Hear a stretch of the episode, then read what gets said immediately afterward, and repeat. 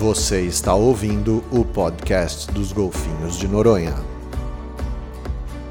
Bom dia, boa tarde, boa noite, caríssimos ouvintes. Aqui quem fala é Cíntia Gerling, coordenadora de Educação Ambiental e Sustentabilidade do projeto Golfinho Rotador, que tem patrocínio da Petrobras.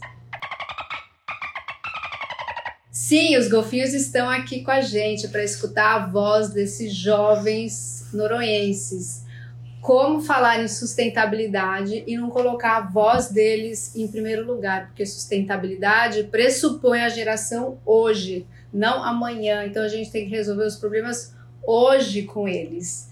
Então, obrigada por vocês terem aceitado esse convite, super feliz de estar aqui com vocês. Eu tenho certeza que os ouvintes vão amar o que vocês têm para falar. Marne, começa se apresentando. Você que está ali no canto. então, boa tarde. Eu me chamo Matheus. Eu sou daqui de Noronha. Sou Jovem Mar e atualmente estou cursando Ecologia na Federal do Rio Grande do Norte. Também sou de família tradicional daqui da ilha, enfim. E acho que por enquanto eu encerrar minha apresentação. E aí, João? Você aí, nosso lindo menino agora, pode? Eu. Pode Nosso loiro lindo.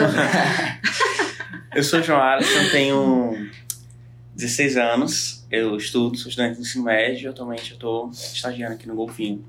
E sou João Amado, Golfinho também.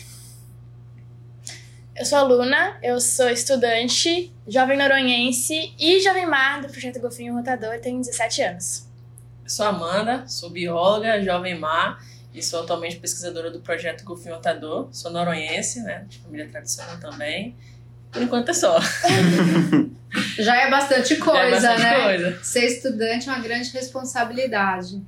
Gente, ó, primeiro de tudo, eu queria que vocês contassem para os nossos ouvintes a origem de vocês. Como é que a família de vocês vieram parar aqui? Por que eles escolheram esse lugar, né, que é patrimônio da humanidade, que tem o título, né, de Ilhas Atlânticas Brasileiras, um dos lugares mais desejados, né, do nosso país. Que privilégio, aliás, morar aqui, né? Nessa ilha linda. Então, por que teus pais escolheram estar aqui? O que, que eles fazem da vida aqui para ganhar a vida, né? Porque aqui a gente não fica o dia inteiro na praia, né? A gente tem que trabalhar para ganhar a vida. Quem começa? Vai, Mari, Mari. Eu? Tá. Bom, falar da minha família é um pouco complicado, E longo? porque é uma, é uma história bem, bem longa, né? Mas assim, o primeiro contato da minha família com Noronha foi em 1927, com meu bisavô. Ele veio aqui transferido pelo Ministério da Guerra na época. Mas eu, eu gosto sempre de, de salientar quando meu avô veio, veio pra cá. No caso que ele veio pra cá em 45, transferido do Exército. E, bom, meu, né, meu velho seu, seu Cesário,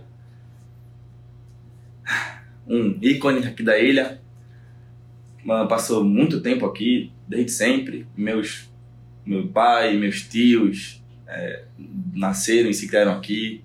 Meu pai, inclusive, tem 60 anos de ilha e ele tem 60 anos, então, né, ele me conta muitas histórias. E a minha, minha família, bom, traça uma origem na ilha desde muito tempo.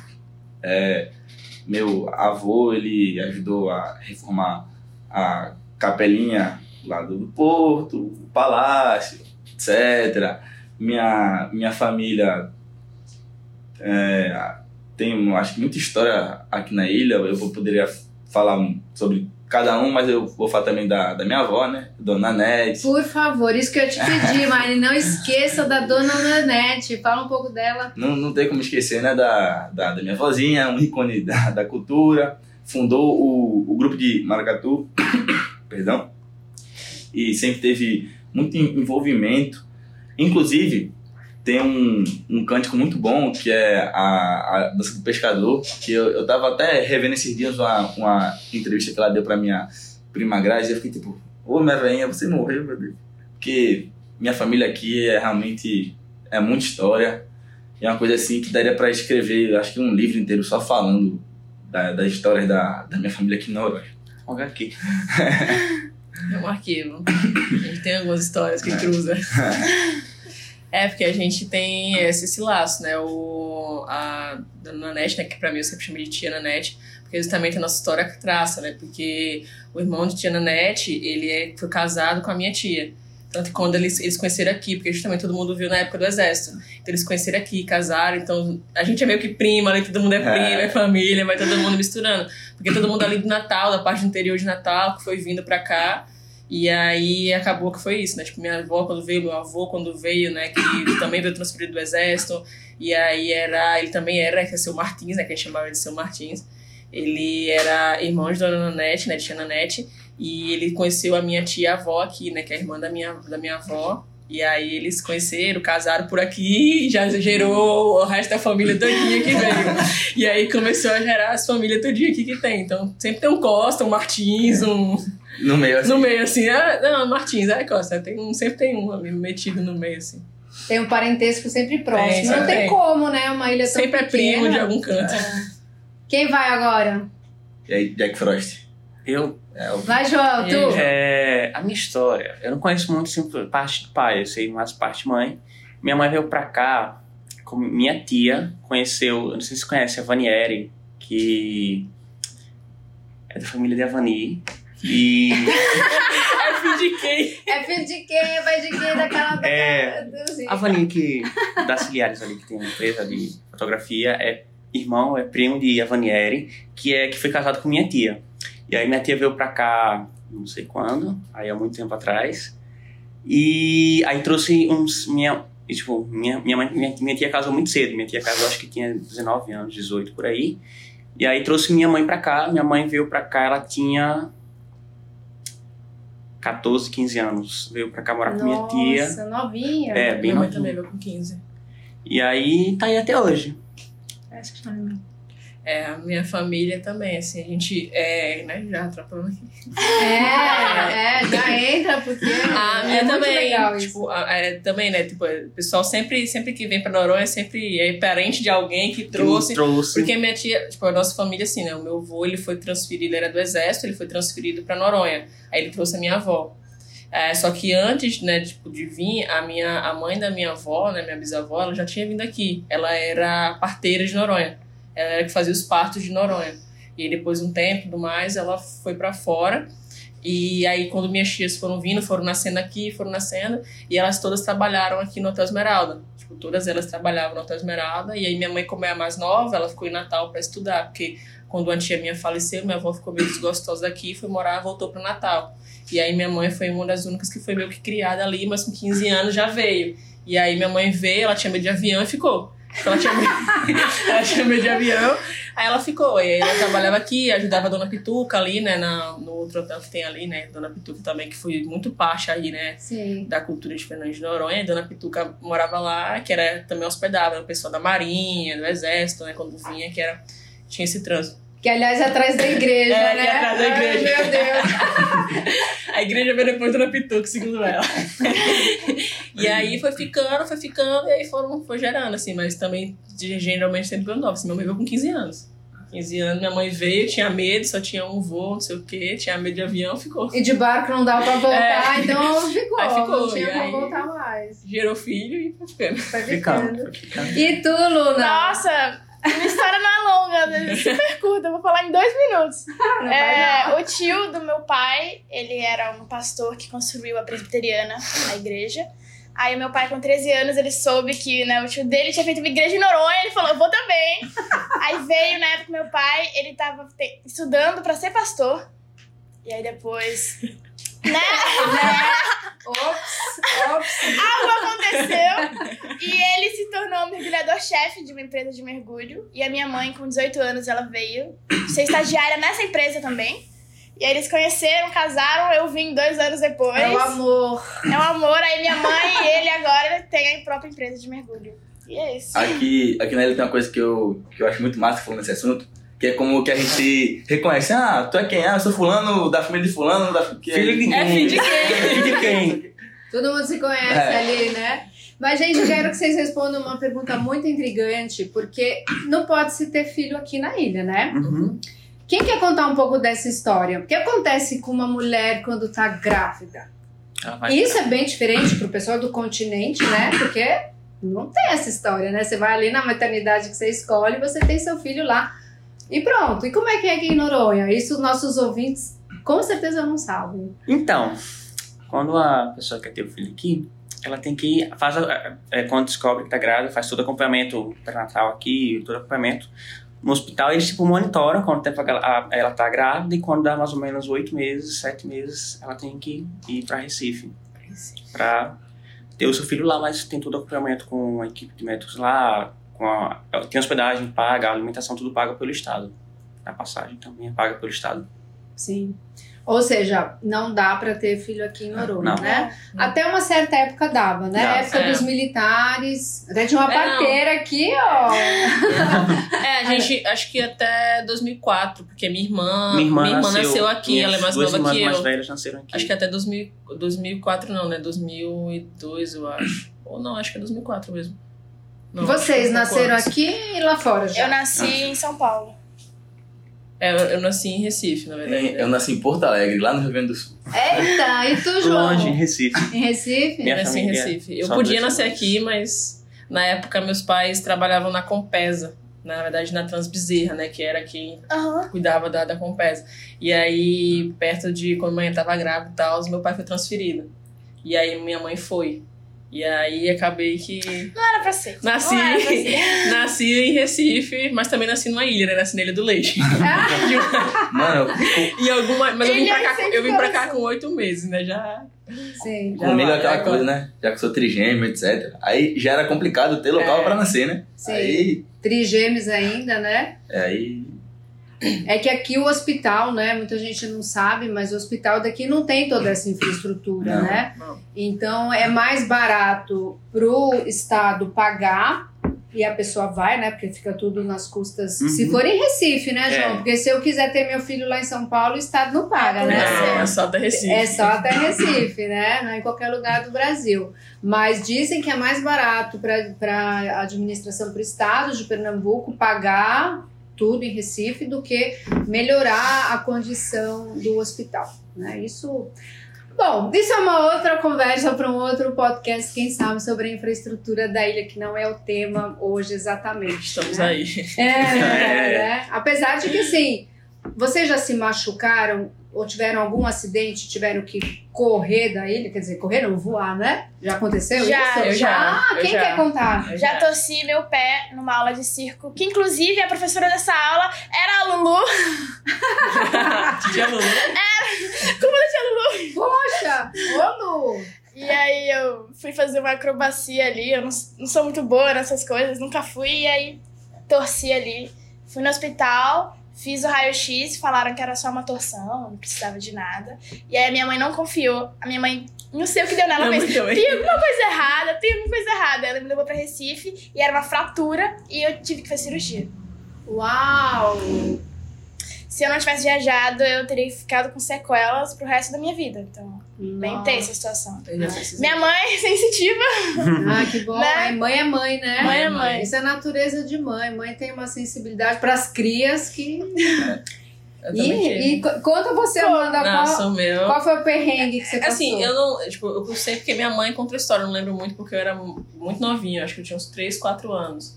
Eu tava na creche ainda e eu era uma criança, né, muito quieta. Muito quieta, aham. Muito quieta. E aí, Sei. assim, na verdade, tem duas histórias. Uma professora disse que, é, tipo, um amiguinho empurrou e eu caí da casinha. E tem uma outra professora que disse que eu tava pulando de uma mesa pra outra. E aí, no que. na é, professora. E aí, no que eu pulei na, em uma cadeira, ela voltou. E aí, eu caí, caí de cabeça. Quando eu caí, eu já apaguei. E aí, eu fui direto pro, pro hospital. Aí, quando chegou no hospital, minha mãe enlouqueceu né, e tudo mais. Aí, minhas tia também enlouqueceu, assim. E aí, aqui tem o salva-aéreo. Só que naquela época, o salva-aéreo demorava muito mais do que ele já demora hoje pra chegar aqui. E aí, minha mãe não quis esperar. E, tipo, também teve. Fez tomografia. Tipo, não fez, fez um raio-x, né? Que aqui não tem tomografia. Não. Aí, fez o raio-x. Falou, não, básico. tá tudo bem e tal. Só deu uma massadinha aqui, isso aqui, beleza. Uma massadinha. Tá, Ela ok. vai ficar lelé pro resto da vida, mas tudo bem. Nada- Ok, aí minha tia, não, pode mandar essa menina pra aqui agora, vai esperar salvar isso querendo não comprar passagem. Aí ela comprou passagem, eu fui pra Natal. Aí quando chegou lá, fiz tomografia, isso querendo, aí eu, tipo, na verdade, eu tive traumatismo craniano leve frontal. Não, você quase. Você vai morrer. Nossa, mas bem. aí, mas não era nada, tipo, os médicos tava de boa, assim. É, Cara. coisa comigo. eu tenho uma, uma história também. Até hoje eu tenho aqui. E assim. quando eu era, era pequeno que foi o seguinte. eu tava no, no, no balanço, lá na, na Praça do 30, só que na época o balanço era, era de corrente. Ferro. Nossa, Exatamente. aqueles correntes. Aí, Perigoso. aí, quando eu era pequeno, eu tinha mania de me balançar e, tipo, com balanço. o impulso pu- pular do balanço, né? Sendo que numa dessa eu fui e o dedo ficou preso na corrente. aí, aí tu, tu te imagina. dedo. Aí, aí tu imagina, o, um dedo de, um, de uma criança de, de uns 6 anos, eu acho. Preso na corrente. É, pra sustentar o peso do, do corpo mais a, a energia do balanço. Cara, meu, meu dedo, ele. É trouxa. Estraçalhou. Não, tipo, tu, tu via o osso assim, tá? Aí, aí eu olhei assim e falei, aí, mãe, ela. Típico de mãe. É, aí, aí Eu mandei você vir fazer isso. É, só que eu não lembro se eu cheguei aí de Salve Aéreo. Eu lembro que uma hora eu tava no hospital, aí, aí deu um tempo, eu, eu tava em. Recife com, com um, um maluco botando a anestesia geral em mim, e na outra eu acordei já no. Com outro dedo. Cirurgia, É, então? É, foi. Cirurgia, cirurgia. O, o, o dedo ah, parecia aqueles dedos de esqueleto de filme Halloween, sabe? Tava ah, lindo. belíssimo. É, isso é uma outra coisa interessante, acho que nossos ouvintes não, ouvintes não conhecem, que quando a pessoa tem um problema assim grave e o hospital aqui não dá suporte, a administração né, emite uma TFD, que aí a pessoa tem também tu- tudo pago, Já, né? para se tratar, enfim, né, resolver a questão lá Lá fora. E se não tem um horário de voo, né, naquele momento que aconteceu um acidente, vem o salva aéreo, né? Às vezes ele pode demorar, é uma coisa realmente tensa, né? Eu sempre falo que quem mora em Noronha tem que ter boa saúde. Porque se não tiver, se for uma pessoa que sempre está doente, doente, precisando de médico, de hospital, não, Não rola por aqui. É, hoje em dia, pelo menos, ele desce em qualquer horário. Antes que só podia se machucar até as quatro. Que ele... Quatro em diante não podia. Não, até as três, né? Porque tinha o tempo de chamar o salva aéreo ele vinha. Ele Porque ele chegar. podia descer depois das seis, né? Porque escurecia e não podia mais descer o salva aéreo. Então tinha que se machucar até umas três horas. Tem que ter horário pra poder se machucar. limite. Ó, eu achei bem legal agora que o Mine falou da infância, que ele prendeu o dedo lá na corrente e já estraçalhou. Como é que é passar a infância aqui? O que, que vocês aprontavam? O que, que dá pra aprontar nessa ilha, aliás? Ah. né? Porque eu aprontava tocando campanha na casa dos outros e saia correndo. Tenho certeza que não era o tipo de coisa que vocês faziam aqui quando Brincando com pequenos. bicho, comendo areia, Pulando Então, do subindo em ar. Pulando do Aimeia. Eu, Fala quando aí, era João. criança, Ah. eu moro perto do cemitério. Ei, E Roubava caju. filme de terror. Roubava O caju. João ó, desenterrava os ossos pra brincar com ossinho. E, Que infância boa. é, e eu, era, eu sou, eu tinha três irmãs. É, mais 13 velhas. mães? Três. Três. Três ah, irmãs. entendi. 13 mães você tinha. Três irmãs. E tinha dois vizinhos meus e tinha três. Tinha quatro vizinhos que perto da nossa idade. Tipo, a gente se juntava e ia brincar. O que, é que a gente fazia? Lá no cemitério, tipo, é mato de um lado, mato de outro, e à esquerda é o cemitério, né? Que é por onde a gente entra na nossa rua. E a gente fazia o quê? A gente brincava, de dia a gente brincava de pique-esconde e se escondia dentro, dentro do mato. Ia pra dentro do mato, se escondia e se. per- Eu já me perdi lá dentro do mato. Já teve um dia que a gente já foi uma vez lá dentro do mato, tinha uma. Tinha, uma, tinha um pé de pitomba, que era o terreno de alguém lá de baixo, e a gente. Aí a gente foi lá pegar pitomba, a gente descobriu o pé de pitomba, vamos lá pegar pitomba. A gente foi lá pegar pitomba, todo mundo se juntou e foi lá pegar pitomba na- nesse terreno. Aí eu lembro que era de, uma, era de uma senhorinha, que até hoje eu não sei quem era, que ela tinha um pitbull. Eu lembro que uma vez que a gente subiu, a gente foi pegar o pé de pitomba, e o pitbull começou a latir, latir, latir, latir, e o pitbull soltou. Carreira, carreira, do pra cara, carreira, carreira, carreira. E eu- E eu era o menorzinho, Eu já levei de cabra. e eu, eu era o menorzinho, aí sempre me deixavam pra trás. Que era o menorzinho, eu corria mais devagar. Aí eu correndo, correndo, correndo, correndo. Espera, espera, espera. Você que era pego, né? É, eu, ca- eu caí e tinha, um, tinha uma. Não sei, até hoje tem essa cratera lá atrás, né? Um buracão enorme que, enfim, eu nunca descobri o que era. Diziam que era tipo. Tá, alguém ia construir uma casa lá e depois desistiu e ficou o buraco lá. É meio terreno. É. E aí eu corri, corri, eu caí, ali- caí dentro desse buraco. Pá, tipo, pá. Nossa. Aí eu. Eu nem, na hora nem me liguei pra dor nem pra nada. Eu tava com medo era do cachorro, me levantei, corri, corri até chegar em casa. Cheguei em casa, tava todo ensanguentado, bati minha cabeça aqui. Aí manhã, cheguei em casa amanhã. Quem mandou? Eu não mandei vocês irem pro negócio, não. Vocês que levaram o irmão de vocês, vocês que iam levar o irmão de vocês pro hospital. Vocês que, que coisaram. Aí a gente foi pro hospital. E tá deu tudo bem, assim, né? Até hoje tá tudo certo.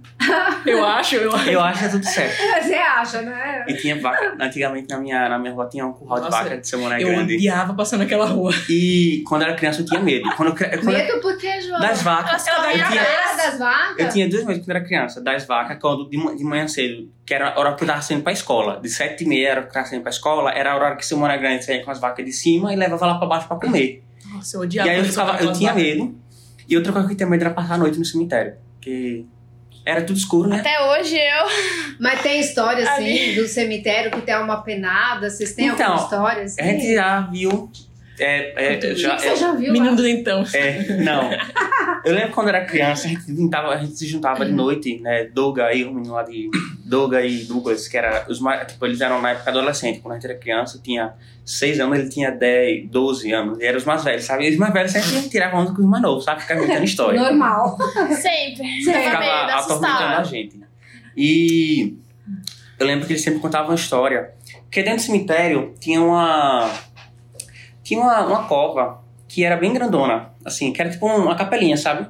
E era, ela era pintada de branca e ela ficava lá no Ah, final. um túmulo. Era um túmulo bem grandão, que era tipo uma capelinha e ficava lá no final. E de noite, a gente só via um negócio branco. Então não dava pra saber o que Ah. era. Era só um negócio branco e a luz do cemitério, não sei. Era. Você nunca coloca uma luz que ilumina, é uma luz meio, sabe, meio. Macabra. É, É o que clima, deixa o clima clima. mais. Mas mais economizar energia. É, Fantasmagórico. mais tenebroso. Mas econômica. É, mais econômico pro governo. Mais econômico É. do governo. E aí, quando iluminava de noite, ficava parecendo uma pessoa em pé, só branca, sabe? Que era uma pessoa com vestido branco, e aí Douglas de noite sempre dizia que era uma. Ela amor, brother. que era um, um espírito, que era uma mulher de branco que, que não conseguiu se casar, e ela tem raiva do- dos homens novos, e ela tenta matar todos os homens novos. E era essa história, história que eu tava pra mim, eu morria de medo. E aí de noite eu não gostava de jeito nenhum ali naquele cemitério, em frente ao cemitério, de jeito nenhum, nem sair pra porta de casa, eu tinha medo, assim, às vezes, de sair de noite. Aí até uns nove anos, aí depois eu comecei a brincar de noite no cemitério. Pulava de cova em cova. Até uma certa idade a gente tem o medo, depois a gente quer viver o medo, É. né? Nossa, eu detestava aquelas vacas dali, cara. Depois a gente ri na cara do perigo. Eu- minha tia tem a casa ali em cima, naquela parte lá Fala, de cima. Amanda, o que, que você aprontava quando criança? Ela, ela tem uma cara santinha. Minha tia tem uma casa ali em cima, bem lá em cima da casa de João, ali mais pra cima, ali, bem no começo. Uhum. Aí depois, eu morava na vila, e aí tem um caminho da minha tia, que é muito mais curto ali, que você desce a ladeira do cemitério e dá direto na minha casa. Mas eu tinha medo de vaca, eu morri de medo de vaca, e seu mulher sempre soltava aquelas vacas na hora que eu ia embora. Aí eu dava a volta na vila todinha. Para não passar ali. Porque as vacas correm, as vacas dele iam atrás da gente. E aí eu, É. dava a volta na vila todinha, ia lá, descia, ia pelo caminho mais longo, pra eu não ter que passar lá pra descer ali. E engraçado, a vaca correr atrás de mim. As vacas tinham duas coisas boas. Uma coisa boa e coisa ruim também. Além de, de correr atrás da gente, elas davam muito. Elas Elas cortavam, elas cortavam, a gente não tinha mato em casa, porque elas sempre passavam lá e cortavam. Sim, deixava tudo comia, paradinho. né? Paradinho, é ótimo. É ótimo, é perfeito. E, tinha, e a gente sempre tinha adubo, a hora que quisesse. Sim. Subia lá, em, é, subia lá em cima, pegava adubo para as plantinhas. Sim, é o melhor adubo que tem. Se Aí misturar com terra, né? Não pode jogar puro, mas aprontei misturando com terra é ótimo. Eu aprontei Mano, bastante. falando de vaca. Lá no 30, Quando de vaca. quando eu era O pequeno. trauma de infância, a vaca. Não, não, A vaca. Lá no, no 30 a gente tinha uma, uma brincadeira que era a seguinte. Lá no, no Campeão Pianão, mais pro fim da tarde, vários bois e, e vacas, enfim, ficavam lá soltos. Aí, nós, como um bando de crianças muito conscientes, E muito comportada. não, o que, o que, que a gente fazia? Tava lá o, o boi deitado, aí a gente fazia o quê? A gente corria, puxava o rabo do bicho pra ele, pra- pra- eu pra ele correr atrás da gente. Aí tinha, tinha uma, uma- umas árvores, tinha o, o placar do, do futebol do Piauí, nós começava a subir o negócio pro, pro boi ficar rodando. Aí quando ele saía, a gente descia. Aí, aí ficava correndo do, do boi lá a tarde todinha. Era, era massa, velho, era massa. Era massa, coisa- adrenalina, Não, né? já levei Pra muita carreira de correr. vaca, velho. Eu lembrei de uma coisa agora que eu acho que todo mundo já deve ter comido aqui. Vocês já comeram coquinho? Coquinho, Coquinho. A gente quebrava. quebrava e comia. E eu comia, mais Que era castanha. tipo um amendoinzinho que tinha, era muito bom. Mas que coquinha? De que planta isso? É. Eu não sei o nome da planta. Eu comia é uma árvore. castanha. Enfim, É não, uma árvore tipo palmeira, assim? Tipo não era uma árvore bem grandona. Depois Ah. eu vou nossa em casa mostra, senhora Cintia. É, Ah. é uma árvore bem grandona que tem, que ela dá um- uma. Tipo Uma- um oitinho mal É, formado. um oitinho mal formado, só que é- Ah, é- aí, quando ele seca, aí fica um tipo um amendoinzinho dentro, é muito bom. Aí a gente quebrava e comia. E não tem mais essa planta? Tem, tem. Ah, mas o pessoal não come mais. Eu não Acho sei. que não. Eu É, comia comia muita castanha. criança. A gente pegava caju. Aí É, sempre tinha uma, uma- Aí fazia uma fogueirinha assim, aí sempre tinha uma panela velha ali que a gente A roubava de casa e nunca mais devolvia a mãe. E aí ela esquecia ali, a gente colocava tudinho as castanhas lá e comia castanha. Cara, Que eu pegava muita fruta na minha infância. É. Eu ia eu, eu, Na minha eu, rua eu, era- eu no terreno do pessoal de noite, velho. Pegar caixa de banana, Eu lembrei de uma coisa. Coco. Pegava ou roubava? Pegava, Não, pegava, pegava, Pegava emprestado. pegava. O terreno da União. É, todos nós. É Que todos dizem nós. que a roubada é mais gostosa. né? É. Era Eu pegava, eu pegava lá da igreja, ali da, da, da Assembleia de Deus. Tinha. Lá tinha jamba, Ué, tinha mora, tinha um monte de coisa. Eu pegava lá, porque lá no, no terreno do pastor ali, né, era cheio de fruta ali. Tinha Aí a mora, gente tinha entrava, coco. tinha mora, tinha coco, tinha caju, tinha outras coisas ali atrás dele. Aí goiaba, aí a gente, mamão, várias coisas ali, banana. A gente entrava lá, pelo portãozinho entrava e pegava as frutas e depois ia embora. Eu lembrei de uma coisa que eu fiz quando era criança, que eu nunca mais esqueço. que Foi lá, em- lá na minha rua tem três pés de caju. Tem um que é do caju amarelo e dois lá em cima que é do caju vermelhozinho. O do caju vermelhozinho da frente, que enfrenta o curral, ele é perto do, dos fios. E aí, é, minha tia tinha um um, um pau, que, um, um pau não, era um negócio de ferro, né? Que a gente pegava, pra, metia um, coisa pra, Caiu o caju. pra cair o caju. Aham. E aí, quando era criança, eu, uma vez, eu fui me coisar o negócio e coisou no fio. Eu não sei como fui agarrado, eu sei que faltou energia. Na floresta velha todinha ali faltou energia. De- Deu um pouco, fez pá! Eu arregalei os olhos, olhei pra minhas primas, que minhas primas moram também ali em cima, na, em frente ao curral. Eu moro por baixo. Carreira, carreira, carreira. Carreira pra casa, carreira pra casa. Aí eu cheguei calado. Aí mi- minha, minha prima Emily. Quando chega calado em casa, É, é, porque eu cheguei aprontou. calado. Entrega. É, Aí, chegou, aí minha prima, minha prima, tia, tia, tia, João queimou o poste, o poste pegou fogo, o João tacou fogo no poste. Aí, passa Acabou dentro de casa, passa pra dentro de casa. Aí, Pegou fogo até na selva. é, pegou fogo em tudo que era lugar. Foi, faltou energia naquela região todinha ali. Os vizinhos, a, gel- a geladeira dos vizinhos queimou, queimou a televisão dos vizinhos. Até hoje tá assim, vive, recla- vive toda Ninguém vez que... sabia até esse podcast, João. Olha, Até Acabou hoje, de se entregar. Oficializou pra É. todo Delegacia mundo vai na sua casa tarde. faltar luz na ilha. até hoje tá assim, até hoje tá assim, toda vez que, que olha, me lembra. Queimasse minha, queimasse minha televisão, foi minha televisão novinha do queimasse, que ele tem uma televisão enorme de ou 50, seja, 40 quando polegadas. faltar energia em É o algum lugar da ilha, Já sei quem foi. É, Caio. É, um incendiário aqui. Eu tô achando que vocês aprontam mais aqui do que a galera lá do continente. Ah, com certeza. Cara, É porque. Não, viver a eu infância. não não, essas coisas. Viver a A infância, não, viver a infância não é muito bom, porque assim, pular de com aqui é seis anos de tranquilo, idade. sempre foi muito tranquilo, então a gente não tinha essa preocupação com Estar na rua. estar na rua. É. Tipo, muito, eu, eu, pelo menos assim, minha mãe tinha muito horário, mas assim, eu passava o dia, assim, eu só chegava da escola, então eu passava o dia na rua, brincando. Então não tinha essa preocupação de onde que tá, porque todo mundo conhece. Se eu fizesse alguma coisa na rua, Todo minha mãe mundo sabia, sabia. primeiro do que eu É. fiz. Alguém chegava lá, ah, Cristina, tua filha tá fazendo isso, isso, isso, isso. Quando eu chegava em casa, eu já sabia. Então, assim, não tinha essa preocupação. Sempre tinha um que. Ah, o Mine era criança. Tipo, você via, ó, vai pra casa. Aí a gente Ah. ia, tipo, sempre obedecer os mais velhos. Vai pra casa, menina. A gente, É. Tá certo, aí ia pra casa. Então, tem esse cuidado, né? Por, por aqui ser pequeno, por aqui ser tranquilo, tem esse cuidado. Então, crescer em Noronha foi muito bom. Assim, a infância de crescer em Noronha foi mar, foi trilha, ficar brincando em acho cima é- de árvore. Se É uma afogar na infância, praia. é uma Se infância afogar na muito natural, né? Uma infância muito pura. É. aqui em Noronha. Acho que é um diferencial de viver a infância aqui ou lá fora, que é muito natural, que é muito natureza. É muita de- dessa essência da natureza que a gente vem crescendo Guerra de desde sempre, a gente é criado aqui. Então, a Mamona. nossa educação, a nossa formação, a nossa personalidade, a nossa energia, tudo tá baseado na natureza. Então, acho que isso é incrível. É, porque Mas vocês faziam maldade com uma buia com os bichos? Não, não. Porque toda Essa- criança faz maldade pergunta, com essa bicho. pergunta é muito É uma delicada. pergunta muito pessoal. Eu Essa quero saber. É. Eu quero saber. Não, essa pergunta aqui é muito Que pessoal. maldade muito- vocês faziam com os bichos? A única maldade que eu já fiz Toda com criança uma buia. faz. Ah, conta, não, não. conta, Era o quê? Conta. Não, toda criança já fez uma coisa com uma buia. Uma É. buia. que eu não, já fiz Já uma buia com da A gente tem um negócio. As Não, patinhas. A gente tem um negócio chamado As badoque, que era um cano, Ah. que a gente colocava a bola atrás, coisada, Era. e, e amarrava e puxava a bola. Pá! E aí ficava de ribação, a gente ficava brincando. A ribação é uma pombinha, né? É. Parece. Tá, só para o pessoal saber o que é a Aí a ribação. gente ficava. Parece uma pomba Era, era. Inclusive, eu Ah. lembro de uma vez que a gente tava fazendo isso e, e Maguinho tava passando. Maguinho tava, tava, é, é, tava com um carro de bama e parou e desceu. Aí, vocês acham certo ficar fazendo isso quando a gente tá dentro da ribação? Aí tava aí um monte de gente. E, tipo, quando o Maguinho desceu do carro, um monte de gente correu. Ficou eu e umas três pessoas. Sempre você. É, João sempre ficava porque eu, eu- bronca. do pessoal eu era sempre, eu era sempre o menorzinho, tipo, então eu não, eu não era muito esperto, então eu sempre ficava. Aí tava, lá tinha, tinha uns fios, a ribação ficava nos fios, a gente tacando as coisas na ribação, acertava, eu nunca acertava, eu nunca acertei nenhuma ribação, eu sempre mas nunca acertei, e sempre Hum. levava a culpa das coisas. É ruim de com mira, hein, cara? limpa, pode ficar com Mas consciência as mabuia, É, uma buia já é outra história. Ah, eu quero escutar uma história. É uma história pra outro maldade com a podcast. Mabuia. Pra outro Não, podcast. porque vai, Luna, você fazia maldade com a Mabuia. Não, nem com uma buia. Fazia Era com com... quem? Caranguejo. Não, não, que dó. No... Eu lembro, na praça do, do 30 ali do Noronhão, sabe? Sim.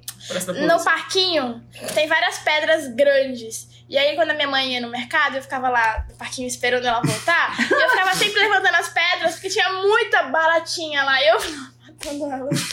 Uma por uma. Pisando. Pra fazer. Eu não falei isso, não sou eu que falei. Olha, uma coisa boa, as Eu mabuias... matava as mabuia. É, as mabuias, elas sempre nos... nos é, Olha só, assassina de Mabuia. O João também. A gente, a gente fazia, a gente fazia ciência com, a, com as É, mabuias. a eu gente abria pra saber Anatomia. a anatomia, pra ver como era por dentro das mabuias. A Necrópsia. É necrópsia. Ah, que A gente mesmo matava eu e pra tentar, a gente mesmo descobriu por como foi que elas morreram. Saber o que, que tem dentro do estômago. É. Eu é o aprendi sexo decomposição dela. assim. Eu aprendi decomposição assim. Eu É. matava as mabuia, aí eu enterrava. Aí eu marcava lá, e depois eu- de um tempo eu ia lá. Ela sumia, eu achava que era mágica. Mas era decomposição. Aí eu tinha que pegar e ficava jogando nas- nas meninas que eram tudo pequenas. Mas eu, eu, eu arrancava Capa muito de rabo de mabuia. mabuia, porque eu adorava ver o rabo assim se mexendo. E ele e sozinho. É, né? ele ficava. Eu não, Ele entendi, eu não fica. entendia na época o que era. Eu achava que era. Aí eu batia no rabo, aí ele ficava assim. Olha a maldade saindo aí das crianças. Algo totalmente. Não repito isso em casa. Não repita esse caso. Gente, até vamos continuar aí nossa prosa deliciosa, dando essas risadas com esses jovens noronhenses. Vamos agora para essa parte assim do lado bom e do lado ruim. Porque Noronha também não é só como o pessoal tem essa mania de chamar que isso aqui é o paraíso, né? Quem mora aqui gosta de chamar Noronha de paraíso? Nunca. Mal menos, né? Não, não, não. Depende de qual lado, né? É, Se for- depende. Se bem que hoje em dia até a parte natural Hum. já não tá mais o paraíso, né? É, não tá mais essas coisas. Mas o lado social, principalmente, nunca foi um paraíso. É. Nunca foi, nunca será. nunca foi, não sei se um dia será. Eu acho legal vocês falarem um pouquinho sobre isso para os nossos ouvintes, porque as pessoas têm essa ideia de que a gente mora aqui, tá no paraíso, é tudo lindo, é tudo maravilhoso, a gente não tem quase que problema, né? Como se não tivesse problema em Noronha. Good vibes. E aí, nossa E- senhorinha, quer, quer E começar? aí, quem Senhora, quer quem quer descascar esse Quem abacaxi? começar a descansar o abacaxi, acho que Você. é Ai, ai. eu. O João. Não perde meu terreno, não, gente. Não pode falar, vai perder terreno. Tem isso não, tem Vai. isso não. Vai, É. vai, vai, João. Vai, mãe. Tá, seguinte. Vai. Começa. Bom, Começa quem desenvolve. é, o, o pessoal acha muito que Noronha é um paraíso, né? Que realmente a imagem que é vendida é tipo, ah, você vai ir pra um, pra um lugar que todo mundo vive é, de, de preservação, todo mundo vive em paz e harmonia, não sei o que não. De fato, é um lugar que se você for comparar com o resto do Brasil, é bem tranquilo até. Só que eu costumo dizer que os benefícios da ilha são pra galera que fica pouco tempo aqui. É que não tem tempo da, da galera realmente se aprofundar no que é viver na Noronha. Um exemplo, além dos vários problemas de infraestrutura que aqui tem, o mais básico, internet, que é o, algo que atualmente é algo muito fácil de resolver Sim. e nu- nunca se resolve.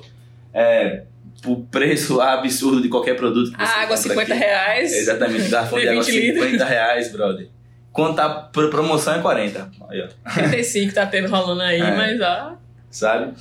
É, referente à, à preservação, que nos últimos anos, eu acho que você dá ênfase nos últimos 10 anos, assim.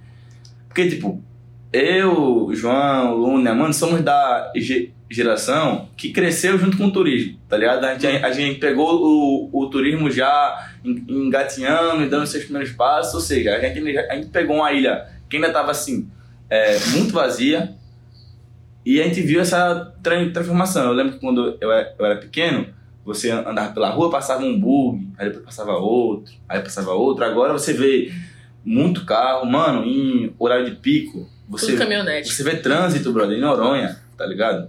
Mu- Muitas embarcações. Eu lembro que teve uma época que eu cheguei a, a contar, eu era mais novo, eu contei umas 30. Aí eu contei mais recentemente, isso 2021, eu acho, tinha umas 100, 110. Ou seja, é, foi um, um crescimento muito desordenado. Além do que, aqui é tudo muito complicado pra gente que é da ilha. Uhum. Tipo, sei lá, lá em casa, uma, uma, uma época para trocar o, o telhado foi dois anos e esperando a li- liberação para trocar o telhado. Enquanto isso, tem gente que chega aqui de fora com dinheiro que sobe uma mega pousada em seis meses, tá ligado? É algo que, que eu diria que a gente que é da ilha, a, a gente vive e vive bastante as dificuldades de, que no, Noronha é, oferta, entre aspas, né? Sendo que pro pessoal que é de fora, já é um bagulho, tipo, eles usufruem só do bônus, tá ligado? O ônus fica todo pra gente. É, isso é um bom ponto que você levantou, né, Marne? Porque o status de ser turista, talvez em qualquer lugar do mundo, é sempre perfeito, Exatamente. né?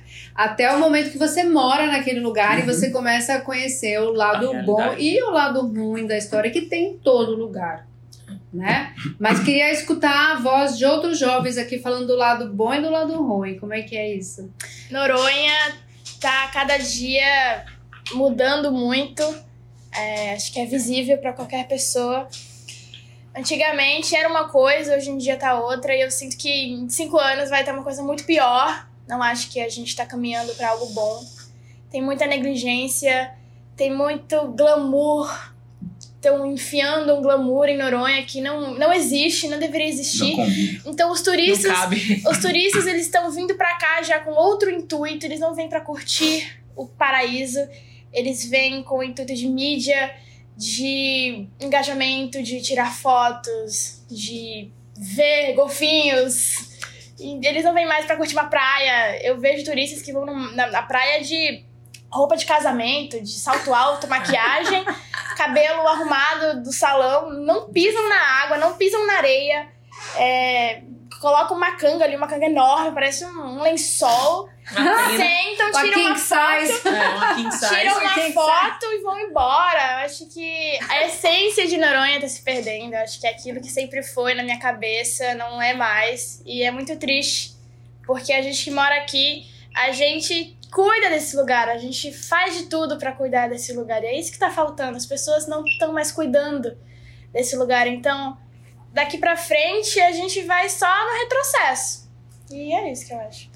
É que aqui o ideal seria o ecoturismo, né? Porque a gente tem assim tanto bicho para ver, né? Observar. E aí realmente é aquilo que você falou, o pessoal vem só para ficar tirando foto e se mostrar e não mostra os bichos, a natureza e aí falta esse cuidado. É, o pessoal, Né? o pessoal não tá vindo pra curtir o paraíso, tá vindo pra curtir no paraíso, tá ligado? É, até isso que a Ana tava falando, essa questão de foto também. Hoje em dia é isso, assim, os guias, quando são contratados, a primeira pergunta do turista é: ele sabe tirar foto? Ele leva em tal canto pra tirar foto?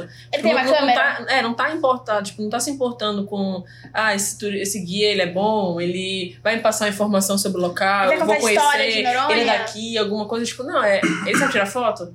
Ah, ele tira foto assim, assim, assim, eu quero a foto igual a Bruna Marquezine tirou no buraco do galego lá.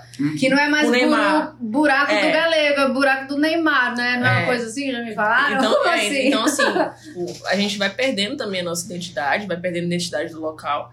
E vai acontecendo tudo isso, sim. E fora que várias questões, problemas de Noronha, vem a nossa questão de Noronha tá ficando super lotada. Uhum. Porque tá vindo várias empresas, vários empreendimentos e a galera não tá contratando gente da ilha, não tá capacitando, formando, né, Capacitando. fazendo formação das pessoas da ilha, tá trazendo de fora. Então tá entuiando Noronha de gente, tá colocando gente pra caramba, e aí vai colocando e já pede terreno pra fazer vila funcional, já pede espaço pra colocar alojamento. Então, assim, é espaço nosso. Tipo, se, se aqui tivesse profissionais é, que atendessem a demanda de Fernando de Noronha, é, profissionais formados, que existe na verdade também. Vários professores, a gente se formou com vários professores, como Tia Nedinha, como Tia Francismar, como Tânia, várias professoras que são daqui, mas que hoje você não vê trabalhando na escola como professora mesmo. Hoje em dia não faz mais parte da formação. Muitos dos nossos professores vêm de fora. Então, assim, não só da escola, como vários outros é, setores de administração, vários outros setores desses grandes empreendimentos que está vindo de Fernando de Noronha, é tudo de fora. Você não vê muito é, é, morador daqui realmente permanente trabalhando. Então, tá entuindo Noronha de gente em um lugar que a infraestrutura não foi planejada para esse tanto de gente. Sim. Porque é um lugar que tem controle totalmente para entrar e sair, mas ninguém sabe quanto de morador, quanto pessoas tem aqui. Então, assim, é uma, é uma ilha, é um lugar que foi planejado assim, planejado lá atrás, assim, na, nossa, na época dos nossos avós, foi planejado uma ilha para 5 mil pessoas no máximo. Hoje em dia, Noronha tem mais de, sei lá quanto, assim, 10, mais, mais de 10, 10 mil, mil, fácil. Né? Então, assim, hoje em dia, aí falta, é tipo, aí, né, a água tem que aumentar o consumo de água, o consumo de energia. Então, a quantidade de carro é gigantesca a quantidade de carro. E aí, quando você vai ver, quantos moradores tem carro? Pouquíssimo. Pouquíssimos. Isso, isso é outra coisa interessante que vocês podiam compartilhar com os nossos ouvintes. A questão, por exemplo, do carro. Qualquer um pode ter carro aqui? Não. Como é que funciona isso? Ó, Ah, é outro assunto, assim, provocante. Fala não. Você tem que solicitar uma autorização para administração. E aí, é, dependendo de quanto for a sua relação, eles vão dar, dar a sua autorização, né? Tipo, não vai ser assim, ah, eles vão dar autorização no carro. É, vai ser um processo demorado, muito é um processo muito demorado, assim como o processo do terreno e da casa. e da casa é são tipo demora muito tempo. É, tipo, pra explicar assim pro pessoal, é, nada aqui em Noronha a gente consegue comprar, né? Tipo assim, ah, eu quero comprar um carro, comprei um carro. Ah, eu quero comprar um terreno, eu compro um terreno. Na verdade, não. Tudo aqui é cedido, né? Tudo aqui é dado. Então, a gente tem uma gestão que é o administrador, né? Que é como se fosse o nosso prefeito, que a gente não escolhe, inclusive, ele é, é quem manda é o governador de Pernambuco. A gente volta no governador de Pernambuco e ele coloca uma pessoa aqui para gerir Fernando de Noronha. E essa pessoa ela não mora aqui, ela não está aqui, ela não conhece a realidade realmente de Fernando de Noronha. Então aí você faz uma solicitação, né? Ah, eu quero um carro, eu quero um terreno, eu quero uma casa. É, então você solicita, faz uma solicitação e coloca e manda para o administrador. E aí assim, você tem que colocar a sua, eh, sua carteira de morador, né? Que a gente tem identificação como morador, ser permanente. Aí tem 10 anos, aí você espera, espera, espera mais 10 anos, 20 anos. E assim, pode acontecer de você receber, pode acontecer de você não receber. Para morador, ultimamente, É, a gente não Mas- tem recebido. Mas vamos falar o que está na lei, porque existe uma lei, A né? lei orgânica. Sim. Que é a lei orgânica que vai dizer que o morador permanente tem É, direito. Direito a- a- ao terreno a- É. e ao carro, né? A solicitar, no caso. E o, qual é o status do morador permanente? são é assim a gente ou no caso nosso sim a gente já nasceu assim cresceu com o direito porque os nossos pais são daqui então ou você é filho de alguém que nasceu aqui né ou que é um morador permanente ou você depois de 10 anos morando consecutivamente em Fernando de Noronha né, sem dar uma baixa ali na administração você pode solicitar a sua carteira né? quando você está um tempo que não você pode solicitar a carteira temporária então você fica como responsável alguém é o seu responsável né você fica sob tutela de alguém então, depois de uns 10 anos com essa carteira, você pode solicitar e a administração vai averiguar aí a situação para poder te dar a carteira. Então, é, é parecido com Com a imigração. com migração mesmo. Então, assim, Imigração. ou você é filho de alguém, ou você é, é do local, ou você trabalha naquele lugar há 10 anos, né? Mora ali há 10 anos, ou casou com alguém. Então, é o mesmo, o mesmo princípio. Só que aí a gente solicita. A gente já nasceu Com com, esse a- direito. com, com o direito, porque os nossos pais são daqui. Mas, por exemplo, se eu casar com alguém que não seja daqui, é, então essa pessoa ela se torna um morador temporário. Então, depois de 10 anos casado, tudo mais, mora no Fernando de Noronha, ele pode ir lá e solicitar uma carteira de morador permanente. A mesma coisa para quem vem a trabalho. Então, é tipo, ah, trabalhei, tô 10 anos na empresa, fui lá e solicitei a carteira de morador permanente.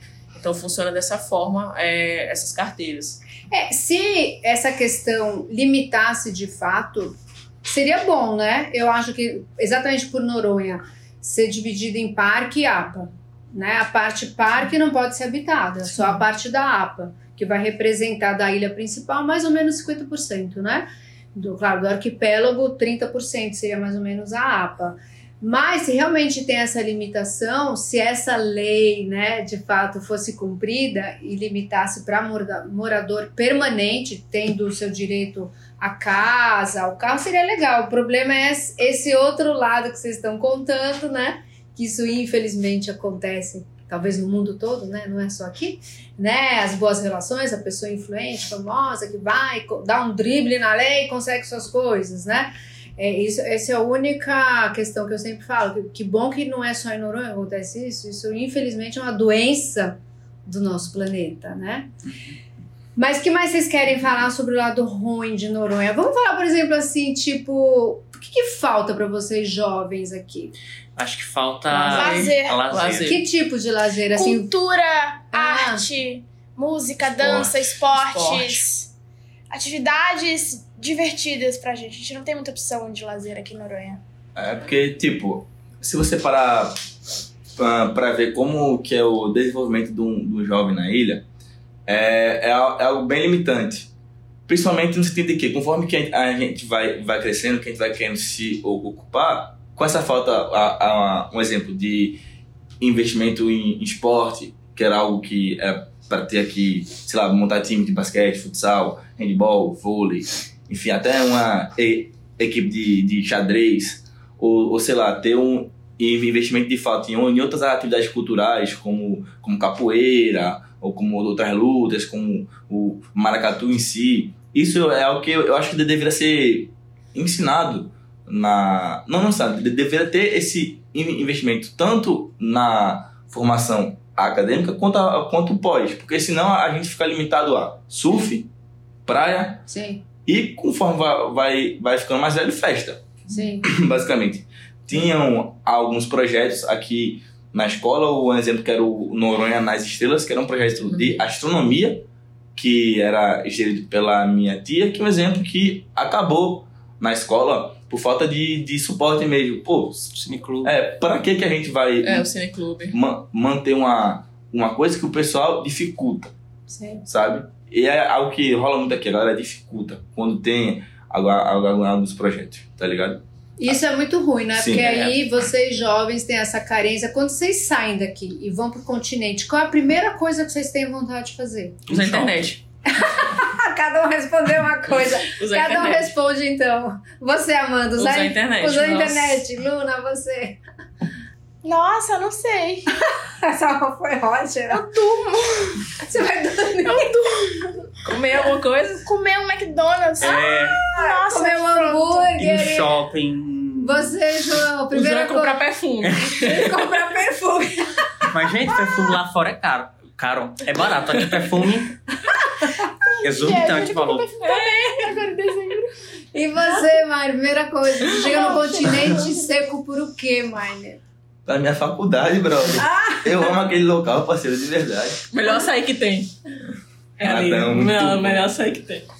Vocês gostam, assim, cinema, por exemplo? Eu Nossa, eu amo amo cinema. pipoca de cinema, Eu pra acho mim é que, mais tipo, gostosa. o cheirinho do cinema é Nossa. Se aqui tivesse no mínimo um cinema. Um cineminha, tipo. Nossa, sabe o que eu lembrei? Que era Teatro. legal que tinha? Não. É, quando tinha aquele cinema ao céu aberto. Sim, lembro, Quando lembro. tinha o cinema ao céu aberto. Era, só que ele era ali na, no terminal turístico do cachorro. Aí a gente assistia ali desde a igreja, ou ali naquela onde tem hoje o Marco Zero, ali que tem o negócio. Tem Eles um- colocavam um projetor ali e reproduzia. E aí todo mundo da Eu ilha ia, senta- é, então, sentava lá, levava Era esteira. Massa. E aí a galera vendia cachorro quente, churrasco, Ai, que pipoquinha, assim. delícia! E era muito bom, e hoje em dia não tem esse investimento e não existe mais. É. E era um negócio muito E um- legal. Uma coisa que tinha. Todo mundo aqui deve ter participado foi o Cineclube. Muito Que, bom. tipo, era muito legal. Todo final de semana. É, era, Cinema Buia? é, Cineclube, Ah, é. que era dentro do Cinema Buia. Que, tipo, era uma salinha, uma salinha que tipo, parecia um cinema mesmo. Tipo, era as cadeirinhas, tipo, organizadas, parecia um cinema As mesmo. poltronas, É, as poltronas, pipoca, era pipoca. E era sempre duas sessões, né? Era a sessão infantil e a sessão pros mais velhos. Assim. Isso. Muito legal. Na maioria das vezes era tipo, sempre, sempre era filme que acabou, tinha acabado de sair de cinema. Tipo, não era que acabou de sair, tipo, um mês mais ou menos, tinha acabado de sair de, tinha ido de Lançamentos. cinema, lançamentos. E a gente assistia, tipo, era uma organização que Rafael, que era professor da escola, organizava. E aí, né, a os alunos administração. também da escola, É. que eu, eu fiz parte do cineclube também.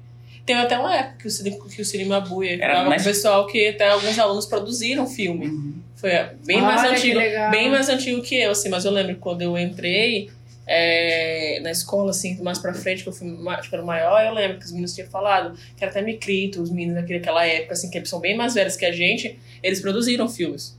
Que era justamente, Mentira. era tipo, era um curta, mas produziram. E era assim. E foi, tipo, justamente nisso. E, tipo, o que é isso, Noronha, que, que é ruimzão, é assim, Noronha é um lugar muito pequeno.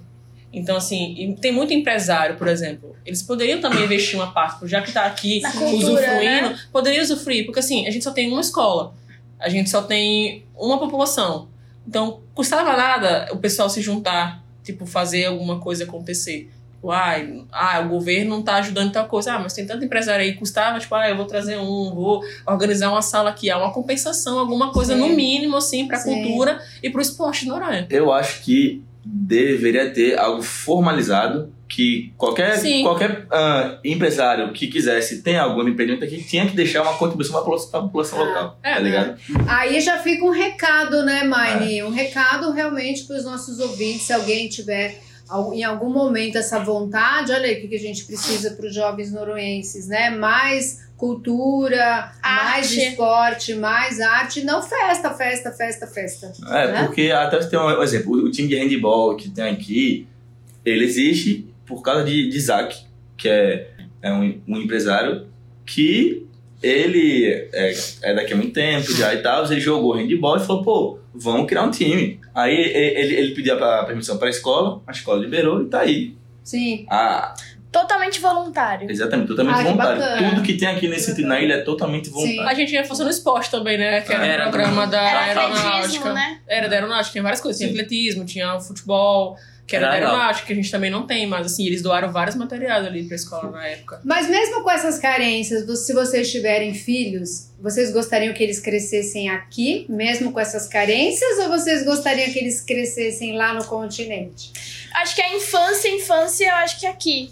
Mas a É. partir de quando ele já tá ali na fase de se desenvolver, de criar uma personalidade, uma formação de educação, eu tiraria ele daqui. Mas essa parte da infância mesmo, tipo, até uns 7, 8 anos. É a primeira infância, acho que a primeira infância eu deixaria aqui No também. meio do mato, vai brincar, vai comer terra. Eu deixo, pode fazer o que você quiser. Arrancar as patinhas da mabuia. Vai, vai dar areia. Pescar. rolando na areia. Pescar, brincar. Pescar, sim. É, eu acho que também, eu acho que a primeira infância, assim, aquela parte mais criança ali, mais novo, né, até uns sete anos, oito É, anos ali, mais ou menos, aquela parte mesmo da primeira infância, eu acho que eu deixaria aqui, até porque, assim, é muito mais, Noronha, apesar de tudo, ainda é muito calmo, apesar de ter muita gente tranquila, estranha, né? tá vindo muita gente de fora, tem muita, muitos empreendimentos, ainda é calmo. Ainda é um lugar que não tem tantas violências, não Sim. acontece tantas coisas. Sim, Então é muito mais seguro ainda criar um Comparado filho aqui do a que você criar lá É. fora. com é caro, certeza. né? Eu tenho uma sobrinha aqui agora, é É um caro. investimento. É um investimento, mas assim, é muito mais seguro. Eu também, também penso nisso no, no sentido de dar tempo da, dele criar essa identidade. Falar, tipo, ah, Sim. pô, eu sou noruense, Sonora. tá ligado? Tipo, um... É um orgulho, né? É um- É uma honra. Um, um exemplo que, que aconteceu comigo. É, chegou uma, uma certa idade, eu fiz parte do meu fun- fundamental e do meu ensino médio lá fora. Mas isso já já estava aqui há um tempo e foi deixado bem claro para mim e para os meu, meu, meus irmãos o seguinte: vocês estão indo para estudar. Vocês são daqui e tanto que eu penso em quando eu me formar na, na faculdade utilizar esse conhecimento aqui, sabe? Eu acho que tem que, que infelizmente tem que ter é, essa mescla, porque a educação aqui deixa a desejar na, na ilha, não só aqui, mas em várias ah, áreas do setor Lugares público carentes. é, no Brasil e que infelizmente teria que tirar é, eles, no caso os filhos, daqui a um momento para a questão de suprir a educação, mas tendo ah, dado o tempo dele já se sentir norense, dele se imponder- empoderar desse sentimento, sabe? Sim. Acho que isso é muito, muito importante. Eu acho que a questão da educação ambiental também, que é Sim, muito forte. é. Então, esse olhar, esse cuidado com o meio ambiente, esse cuidado de pertencer à afeto, natureza né? e estar junto dela. É, de ensinar a pescar, É, no eu maracatu, acho que- de se envolver com a cultura da Conhecer daqui os mesmo. animais, Exatamente. entender sobre É. os animais, aprender a conviver com os eu, acho, que- animais, eu acho que é muito entender. importante essa, essa fase, ela Essa ser fase. É, eu acho que Noronha talvez seja o lugar do Brasil. Aí é um plus, né? O lado positivo que se faz mais educação ambiental com as crianças e os jovens, né? Porque, por exemplo, o projeto Golfinho Rotador. De- desde sempre, desde 1990, que faz educação ambiental tanto dentro da, da escola, que foi o nosso primeiro parceiro, como também com a primeira infância na creche, né?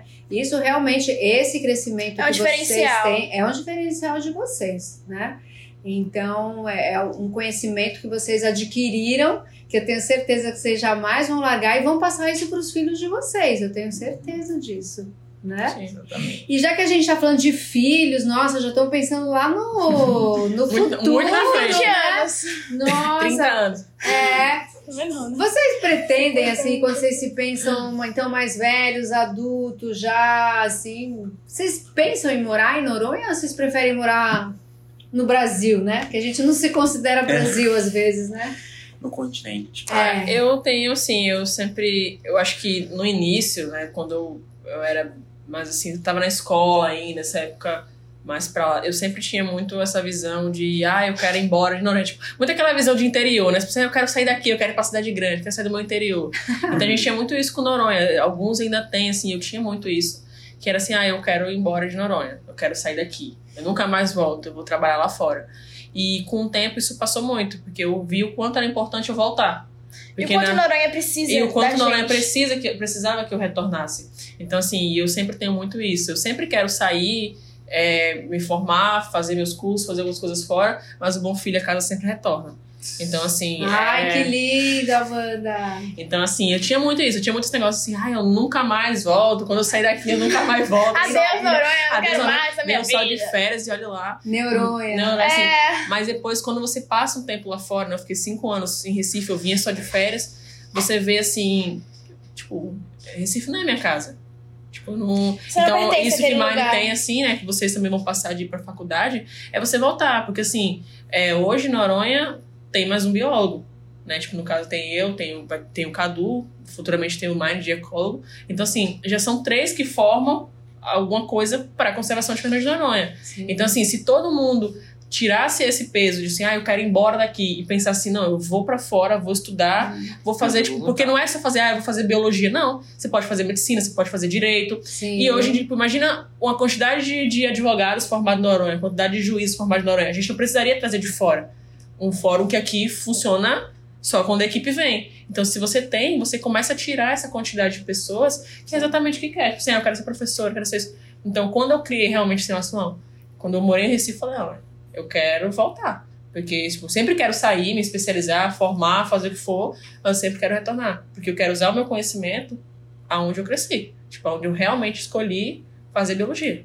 certeza. E vocês? Tem essa mesma, esse mesmo Ah, eu pensamento? compartilho, mas eu É? acho que antes de voltar, assim, eu quero estudar muito, eu quero viajar muito.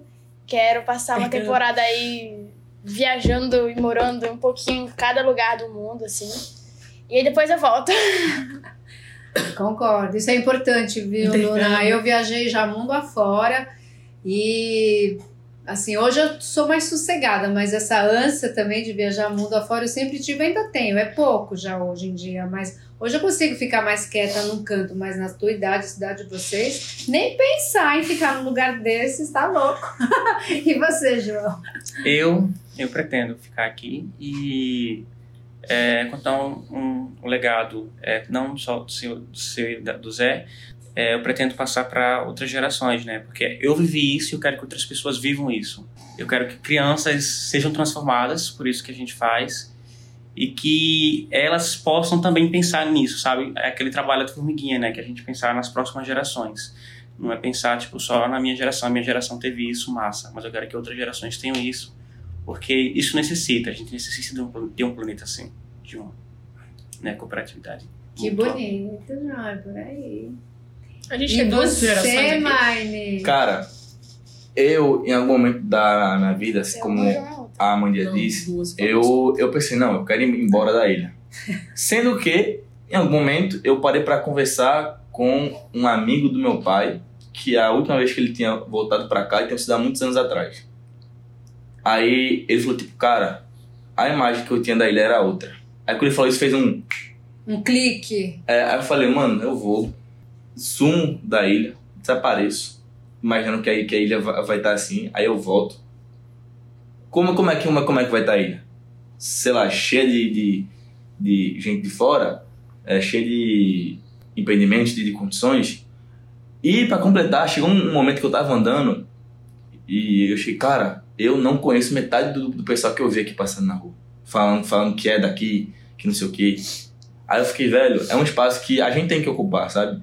Não é a questão de, ah, porque Noronha me limita, não sei o quê, não sei o quê. Cara, sair para estudar, para você crescer, para você se de desenvolver, é algo perfeito. É algo Sim. muito bom, é algo que eu acho que todo mundo tem que fazer. E é importante, por- né, porque senão vocês vão ter sempre subemprego. Exato. Se vocês não se formarem, estudarem e serem aptos, capazes, né, de com uma boa formação, quando é que vocês vão liderar? Nunca, Sendo que né? Muito importante. tenho para mim que o conhecimento que eu, que ah, nós adquirimos lá fora, tem que ser revertido aqui. Sim. Não é à toa que eu tô ah, em, num, num projeto em parceria com a, com a UFRN que envolve as sardinhas da ilha, que envolve a pesca tradicional aqui em Noronha, sabe? Eu acho que é algo que falta. Que eu, eu parei para analisar na nossa área, a, na área das ciências biológicas, que tem mu- muita coisa que não é descrita aqui, que não é do, documentada. Imagina em, outras áreas, imagina trabalhos e trabalhos que poderiam ser feitos aqui ah, visando melhorar a, a qualidade de vida aqui em Noronha e me- melhorar a preservação aqui, sabe? Tem muita coisa que pode ser feito. Eu acho que precisa que a gente faça isso. Porque, sei lá, é, é, para um, um exemplo, um pesquisador de, de fora chegar e propor uma, um projeto, é uma coisa. Agora, se alguém da ilha chegar e propor um projeto, é algo muito mais fácil, é algo muito mais impactante. Sim. Porque é algo que vo- você não só faria com o sentimento de, ah, é um trabalho meu, mas sim é um trabalho meu pro lugar onde eu moro, sabe? Eu acho que é mais ou menos Tem nessa- muito peso, assim, de. Muita coisa no Noronha é confiança, né? Porque, Sim. assim, quando você vem de fora, muita gente vem, faz uma pesquisa ali e tudo mais, mas não tem um retorno. E quando você tem o você daqui, também tem aquela questão de, tipo, pessoa, por exemplo, o marido que trabalhou com sardinha. A pesca no Noronha sempre foi muito forte. Então, assim, você vê o neto de Dona Nanete, né? A pessoa que é de família tradicional, trabalha Rola com um aquilo ali feedback, né? rola um feedback e rola também uma questão assim, dele vai vir alguma coisa. Não é Sim. possível que ele não faça pela pesca de Noronha, não é possível que ele não faça por Noronha. Então tem muito essa volta, assim, né? Tipo, é, um exemplo disso é Maguinho, né? Tipo, o que ele é pra Fernando de Noronha é muito parecido do que Júlio Grande foi pra época dos nossos pais. Tipo, são pessoas de gerações que influenciam até hoje São exemplos. são né? exemplos e Uhum, influenciam até hoje o que a gente é. São marcos que, das nossas gerações, né? Tipo, eu sempre falo isso. Meu pai, quando fala de Júlio Grande, fala com brilho nos olhos. A gente, quando fala de Maguinho, É, fala com brilho nos olhos. Sorriso Então, assim, são pessoas marcaram nossa geração e que dão retorno. Tipo, ela é a pessoa de confiança, é ela que vai fazer Sim. alguma coisa. Porque a pessoa de fora, ela pode gostar de Noronha, ela pode amar Noronha porque Noronha é encantadora, mas ela não tem o mesmo sentimento Nada. de a gente que cresceu ouvindo e sabendo o que é, né? Como funciona. Olha, eu tô amando esse papo com a voz dos jovens dois. noronhenses. Já tem que gravar vários episódios dessa forma, porque é muito legal escutar a voz de vocês e fundamental, né? Pra gente, a gente aprende muito com vocês sempre, com certeza. Mas a gente vai ter que finalizar, infelizmente, cara. o nosso episódio. Dar tchau, ficar triste aqui agora. Mas eu queria muito que vocês dessem um recado para os nossos ouvintes que estão aí até agora nos escutando. Tenho certeza que estão amando, que eles estão né, escutando aí de vocês. Mas deixem uma mensagem para eles.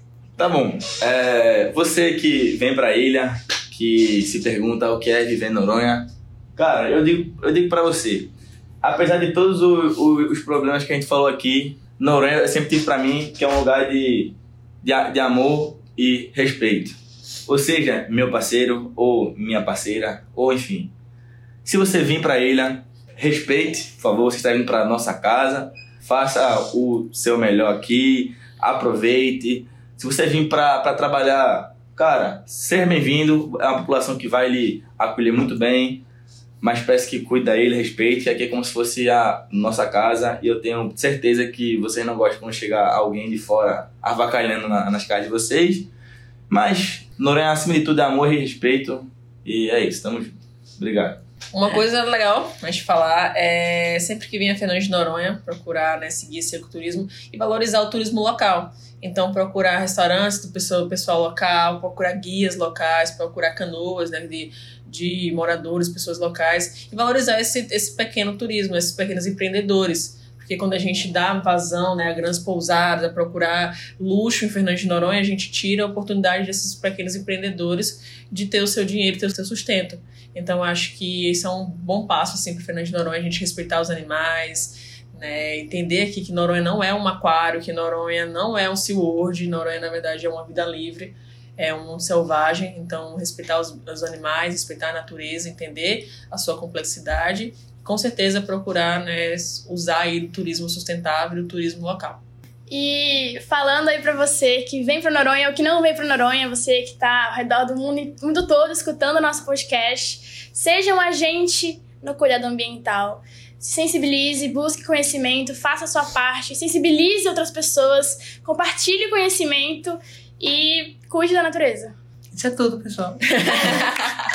Isso é tudo, pessoal. É, se eu puder só falar uma última coisa, tem uma, Pode. uma frase que é o seguinte, que há 10 mil anos atrás o ser humano vivia pra, na natureza e atualmente isso não poderia ser diferente. Então pensem sobre isso, por favor. E é isso aí, galera. Muito Pense obrigado. global, faça É. local. Exatamente, galera. Ah, isso aí. E você, João? É, dá o seu recado aí. Eu? É isso, pessoal. Isso é tudo, pessoal.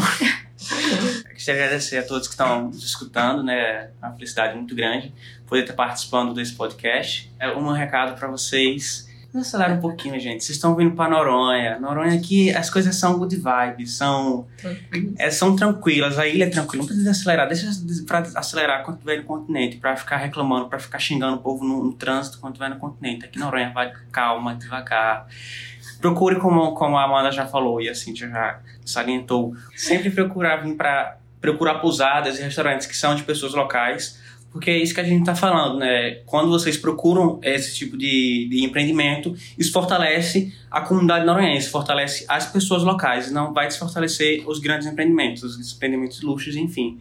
É, e venham para Noronha aproveitar o que Noronha realmente é. Venham procurar o, o verdadeiro turismo que é Fernando de Noronha, o ecoturismo de observação de fauna, de flora. Venham para cá para fazer trilha, não venham para cá para festa, não vem imaginando festa aqui não, venham para cá Só para final de ano. só final de ano, é. Final de ano aí. Vocês cara, podem se me encontrar por lá.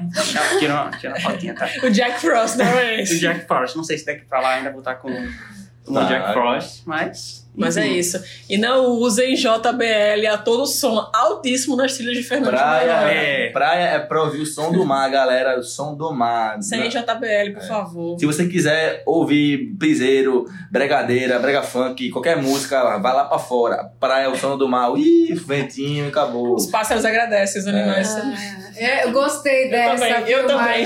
Eu também. Gente, como é que alguém pode pôr aquelas músicas na praia, tendo aquele som da natureza, que é o mar, que são os pássaros, que é a mabuia, E na a ma mabuia andando nas folhas secas. E na enfim. trilha, cara, eu já vi na Baía dos Golfinhos lá, tá monitorando. É. O pessoal vai com JBL aqui assim, ó. E é. Nossa, vinha. É. Nossa senhora, gente, eu sou contra desde sempre.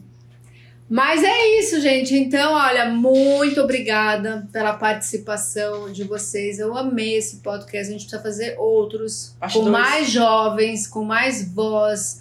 É, porque a gente aprende muito, como eu falei. E, e vocês que tiveram essa educação ambiental no crescimento, no desenvolvimento de vocês, vocês têm essa visão que é tão importante de compatibilizar o desenvolvimento, o trabalho, a ocupação humana, mas sem deixar de lado a preservação ambiental, que é o que a gente fala da sustentabilidade. Uhum. Esse é o caminho, né? Porque a gente precisa na, na- da natureza, né, Maine? Como você falou, a gente depende totalmente dos recursos naturais. Se a gente detonar a natureza, a gente próprio vai detonar a nossa vida, né?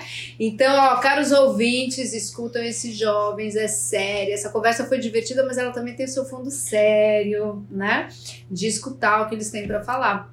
Me despeço aqui de vocês. Obrigada por terem ficado com a gente todo esse tempo. Sigam nossas mídias, né? É uma forma de estar com a gente, ajudar a gente a seguir nossas mídias, ler nossos conteúdos, compartilhar né? mesmo que estejam longe, longe, longe de Noronha, não importa, todo mundo pode colaborar, como vocês próprios falaram.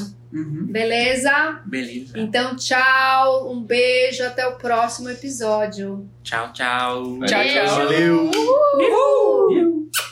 Tchau, tchau. Isso é tudo, pessoal. Você ouviu o podcast dos Golfinhos de Noronha, uma iniciativa do projeto Golfinho Rotador, que conta com o patrocínio da Petrobras por meio do programa Petrobras Socioambiental.